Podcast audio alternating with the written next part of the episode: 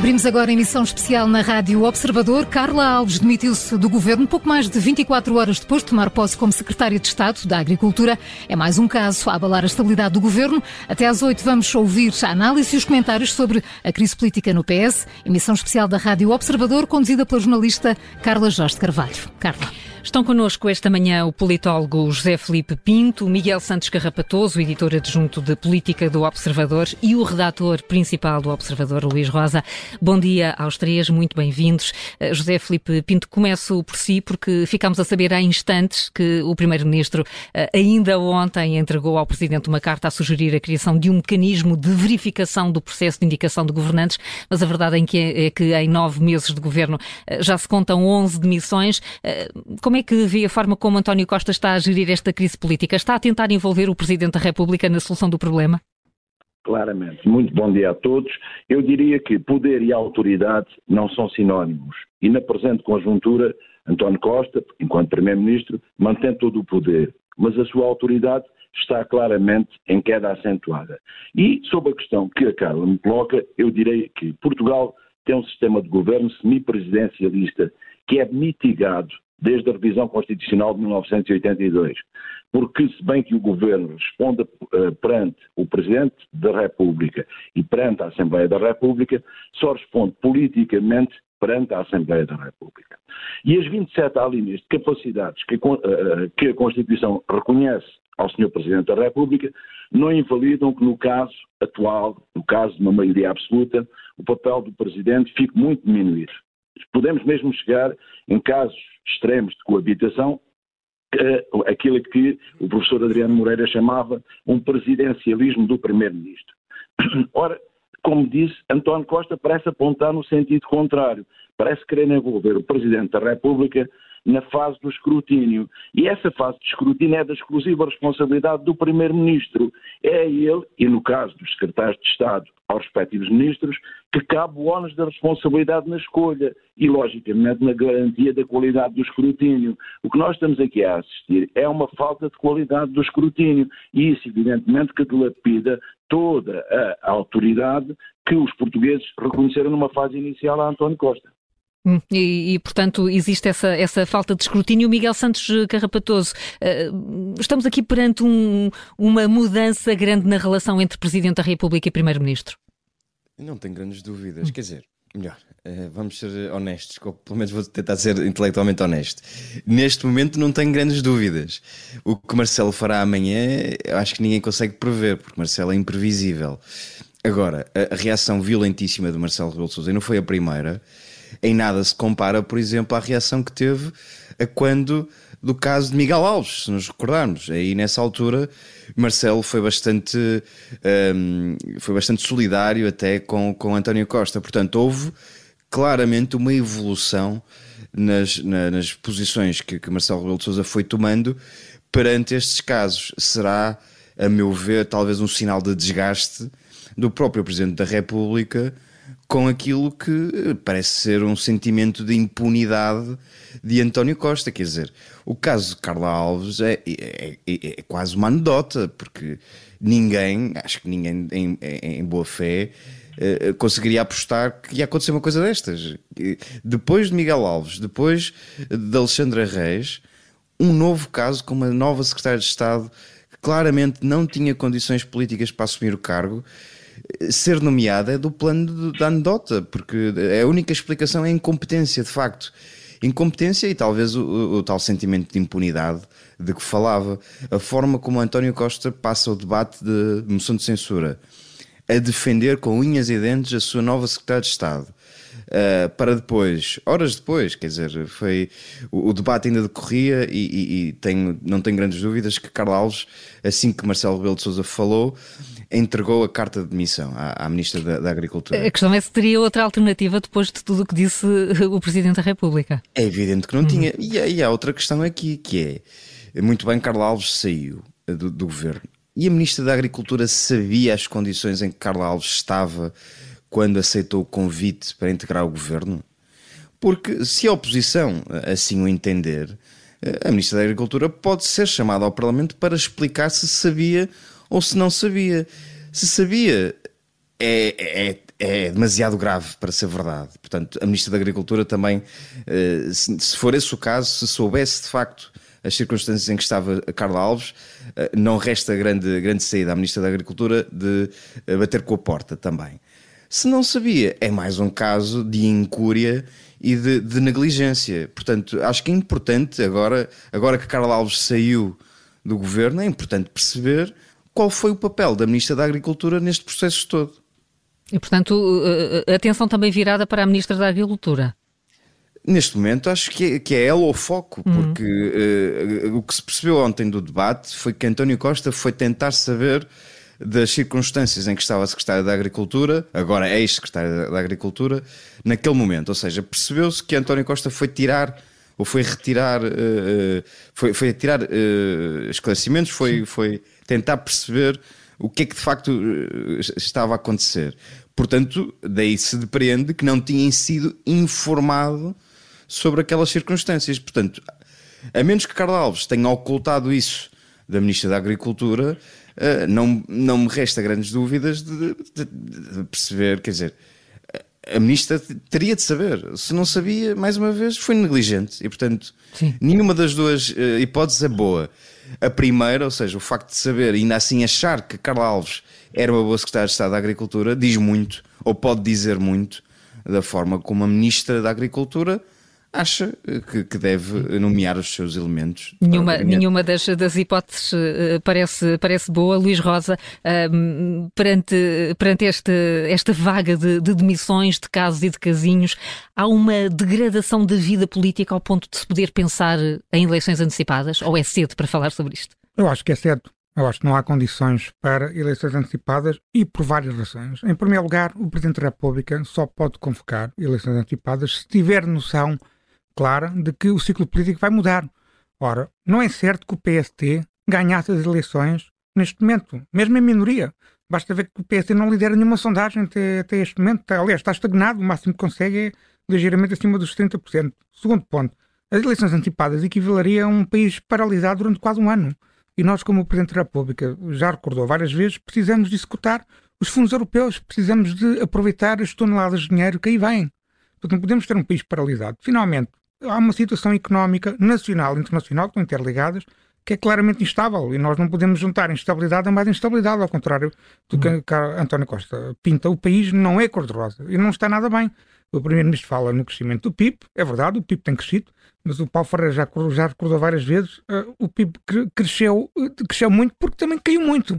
Portugal foi dos países que mais caiu durante a crise pandémica, portanto, não vale a pena o Primeiro-Ministro fazer um daqueles números de habilidoso de ir pescar Economist. Ontem enumerou muito no Parlamento. Sim, ontem foi pouco habilidoso, não resulta tanto, mas não vale a pena ir fazer um daqueles números que ir pescar aí da Economist, que é a revista dos neoliberais, utilizando a terminologia do Partido Socialista, para fazer números de circo. O Portugal tem neste momento um grande problema e é nisso que o Primeiro-Ministro tem que se concentrar. O PIB cresceu, mas as pessoas não comem o PIB, quer dizer. E o grande problema económico é que nós temos uma grande perda de poder de compra. Se nós juntarmos a taxa de inflação deste ano, já se verificou, à prevista para 2023, nós temos uma perda de poder de compra dos portugueses superior a 10%. Portanto, é este o problema económico que o país tem, é este o grande foco que o governo deve ter e não me parece que haja condições para eleições antecipadas. O governo tem de governar. O governo tem de governar, José Felipe Pinto, é isso? O governo tem de está condenado a governar mesmo com esta sucessão de casos? É ou podemos pensar em eleições antecipadas? Não podemos pensar, eu concordo com o Luís Rosa, de facto, o grande problema que aqui está é um problema do pecado original. E o pecado original, tirando a dimensão religiosa, aponta para quê?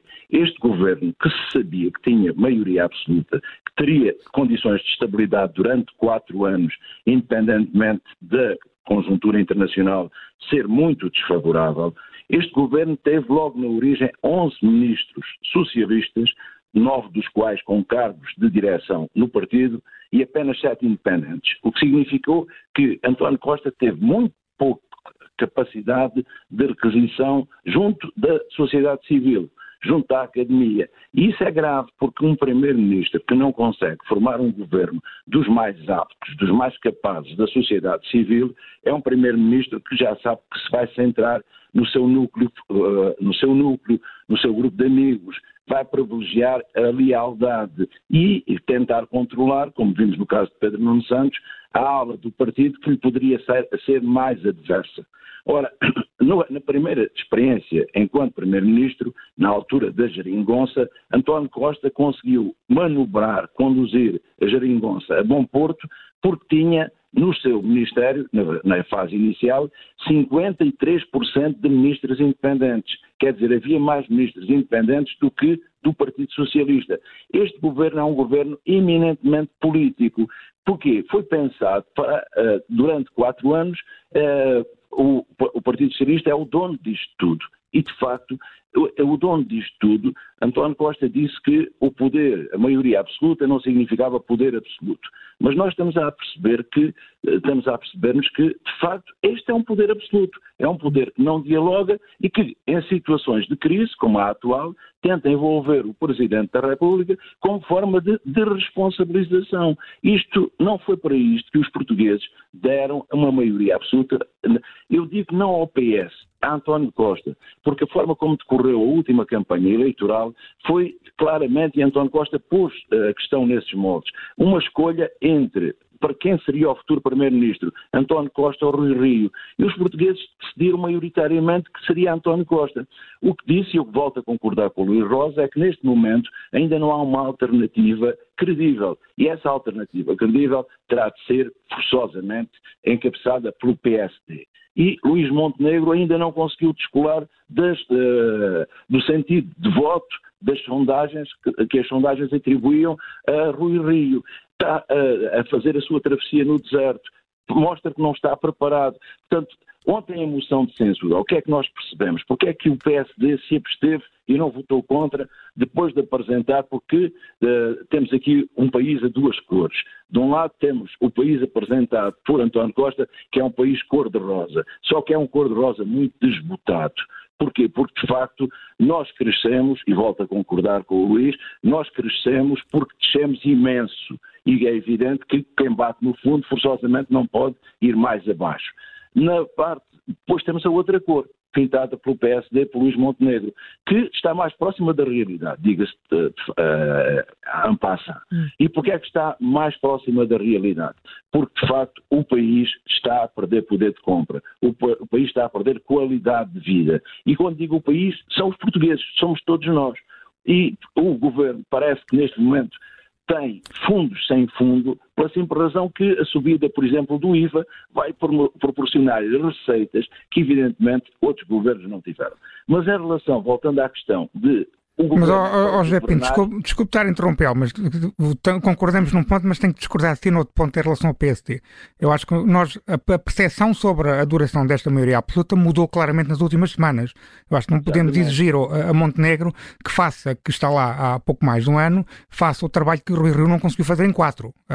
Eu acho que o tempo da maioria absoluta, a percepção sobre a duração da maioria absoluta mudou claramente. E o PSD, o que tem que fazer neste momento é acelerar completamente e claramente a construção dessa alternativa, porque o que estávamos a pensar era que esta maioria iria durar 4 anos.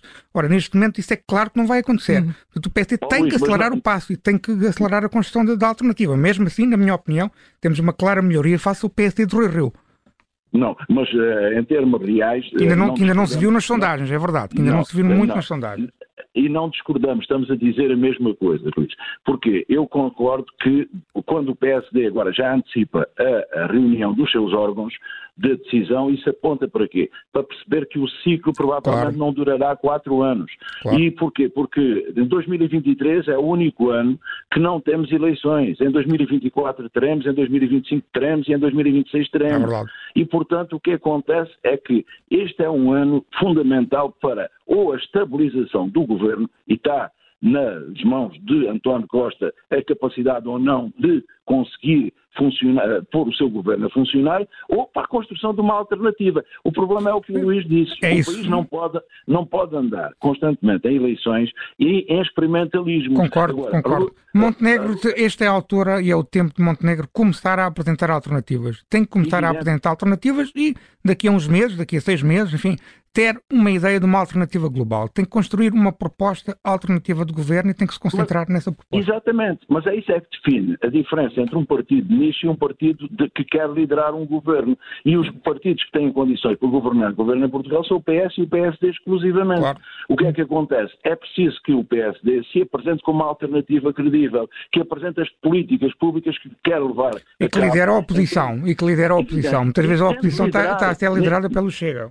E o que é que acontece? A Iniciativa Liberal apresentou uma moção de censura. O Chega, como partido populista antissistema, apoiaria todas as moções de censura. Apoiou. O que é que o PSD mostra?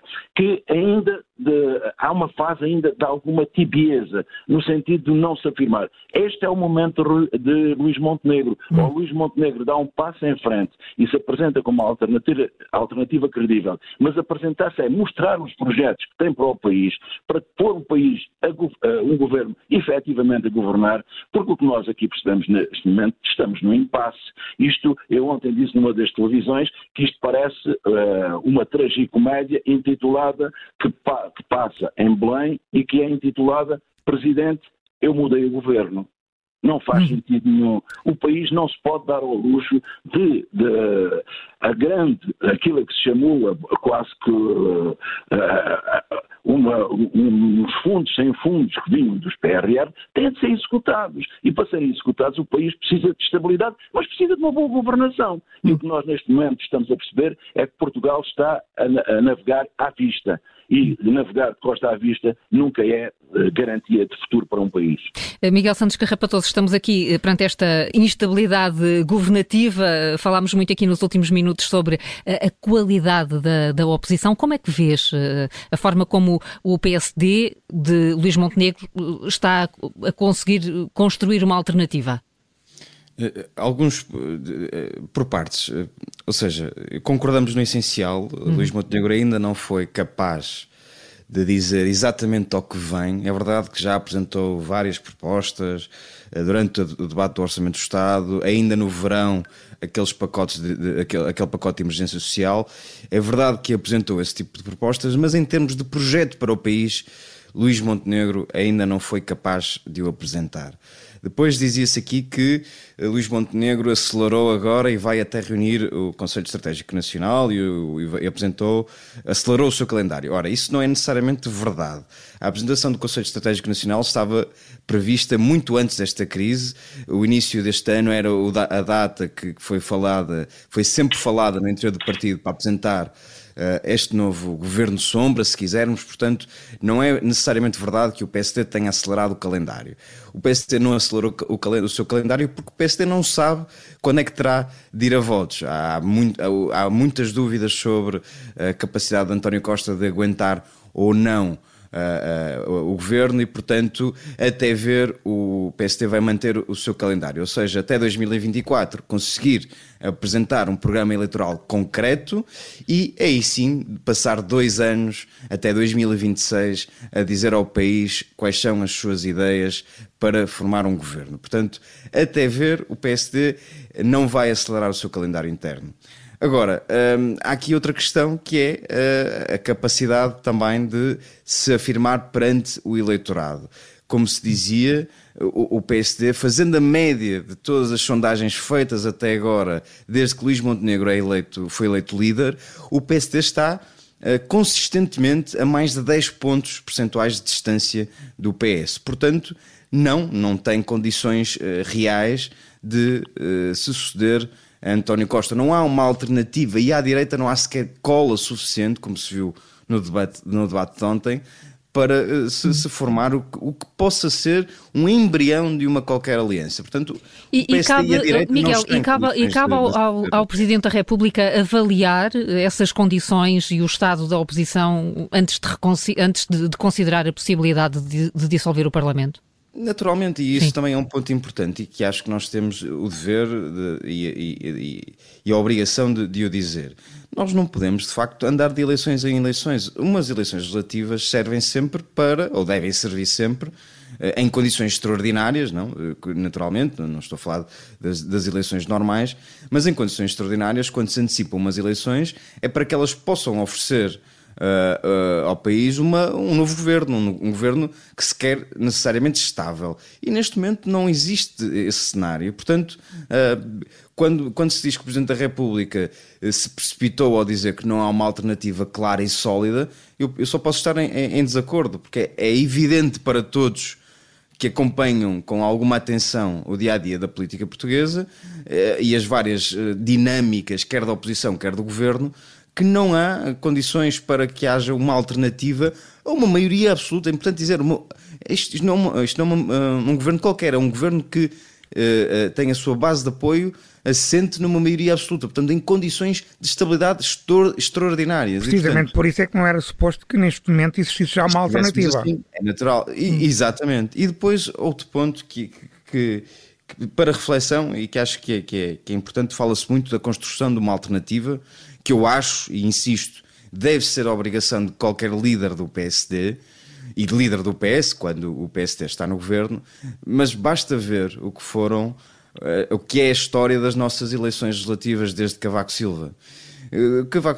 Guterres sucede a Cavaco Silva no fim de ciclo do PST. Não me recordo de se falar muito ou de se questionar muito qual era a alternativa do PS. Não, António Guterres, por acaso não concordo contigo, Miguel. Cavaco Silva, Guterres foi secretário-geral do PS durante um tempo significativo, antes das eleições, não sei dizer agora quanto tempo, mas foi durante um tempo significativo. Eu vou chegar ao meu ponto, que é, António Guterres sucede a Cavaco Silva no fim de ciclo de desgaste brutal do PSD. Durão Barroso, sabemos, sucede a António Guterres depois do pântano. José Sócrates sucede a Pedro Santana Lopes quando o país estava ingovernável. Pedro Passos Coelho entra para suceder a José Sócrates quando nós estávamos na bancarrota. Aqui a única exceção é António Costa, que perde as eleições para Pedro Passos Coelho. Portanto, nessa altura a vontade dos eleitores foi pela estabilidade, foi sempre pela estabilidade. António Costa perde as eleições, consegue formar governo, e o que vemos desde aí foi António Costa a recuperar gradualmente o poder até chegar à maioria absoluta. Portanto, o que nos diz a história é que os líderes da oposição chegam ao poder sempre que o ciclo que está a decorrer entra num declínio tal que os eleitores preferem outro partido. Portanto, é o governo que perde eleições, não é a oposição que as ganha. No essencial, Rui Rio tinha razão. Eu sei que isto é muito pouco popular dizer, mas o Rui Rio tinha razão. São os governos que perdem eleições, não são as oposições que as ganham. E nós podemos estar aqui a romantizar sobre a alternativa que Luís Montenegro deve ou não oferecer, e é verdade que tem a obrigação de o apresentar, de apresentar essa alternativa, mas no fim do dia os eleitores só vão expulsar o Partido Socialista do poder quando sentirem que o país está ingovernável ou que é importante mudar de ciclo. E Luís, rapidamente, parece-te que Marcelo Rebelo de Sousa percebeu que está aí uma mudança de ciclo? O que é que mudou para termos agora Marcelo a deixar de ser um parceiro do governo, como tem sido em muitas situações? Muito rapidamente, foi o parceiro do governo durante muitos anos, até há bem pouco tempo. Marcelo Rebelo de Sousa defendeu, até pessoalmente, foi uma espécie de advogado de defesa de António Costa em dois casos que visavam claramente António Costa, que era o caso do BIC, da nomeação, da pressão sobre o Banco de Portugal para não retirar Isabel dos Santos do Conselho de Administração do BIC, e também no caso de Miguel Alves, porque foi o próprio António Costa que convidou para ser o secretário de Estado adjunto do Primeiro-Ministro uma pessoa que era arguida em dois processos, portanto não fez aquela avaliação que o próprio Presidente da República reclama agora. E Marcelo defendeu na altura, portanto Marcelo tem toda a legitimidade política para fazer agora o que se impõe. Agora, o que é que eu acho que mudou? Mudou que eu acho que António Costa é cada vez mais o Pimenta Machado da política nacional. O que hoje é verdade, amanhã é mentira. Ou então, o que hoje é mentira, amanhã é verdade. Viu-se ontem pela questão da Secretária de Estado, que começou o debate a defendê-la e depois quase deixou a cair, mais ou menos, né, a meio do debate. E depois esta questão do circuito. E aí, só para terminar, a questão do circuito mostra precisamente o lado, mais uma vez, debilidoso de António Costa, porque é um sacudir de água do capote, que é esta constante responsabilização de António Costa. Se calhar Marcelo cansou-se. E o que é este circuito? O Costa está a fazer com que Marcelo se responsabilize pela nomeação dos membros do governo. Ora, há coisa mais básica do que a responsabilidade do Primeiro-Ministro, que é a nomeação dos seus membros do governo. Ora, o Presidente da República não pode ter nada a ver com isso. Isto, para terminar, a carta que Costa enviou, e que soube hoje, o próprio governo pôs na agência Lusa, de que mandou a carta com um tal circuito para Marcelo, eu não tenho dúvidas em afirmar que Marcelo disse logo ontem que não senhora, isso não é bem assim, temos que pensar melhor.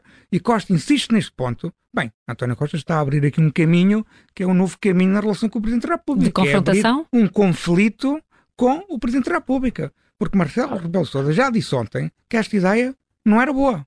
Agora, o Presidente da República não se pode responsabilizar pela nomeação dos membros do Governo. Tem que ser o Governo que se responsabiliza previamente, tem que fazer esse escrutínio prévio dentro das suas competências e dentro do seu foro, e só depois de fazer esta avaliação é que vai apresentar, como é normal, os nomes ao Presidente da República. O Presidente da República não tem nada que andar a escrutinar previamente os membros do Governo. Portanto, se Costa insiste nessa ideia, está a abrir aqui um conflito entre São Bento e Belém. Isso aí será uma nova fase da relação entre o Presidente da República e o Primeiro-Ministro. Que vamos acompanhar, Luís, rapidamente, por favor. Luís, que isto não é um circuito, é um curto-circuito.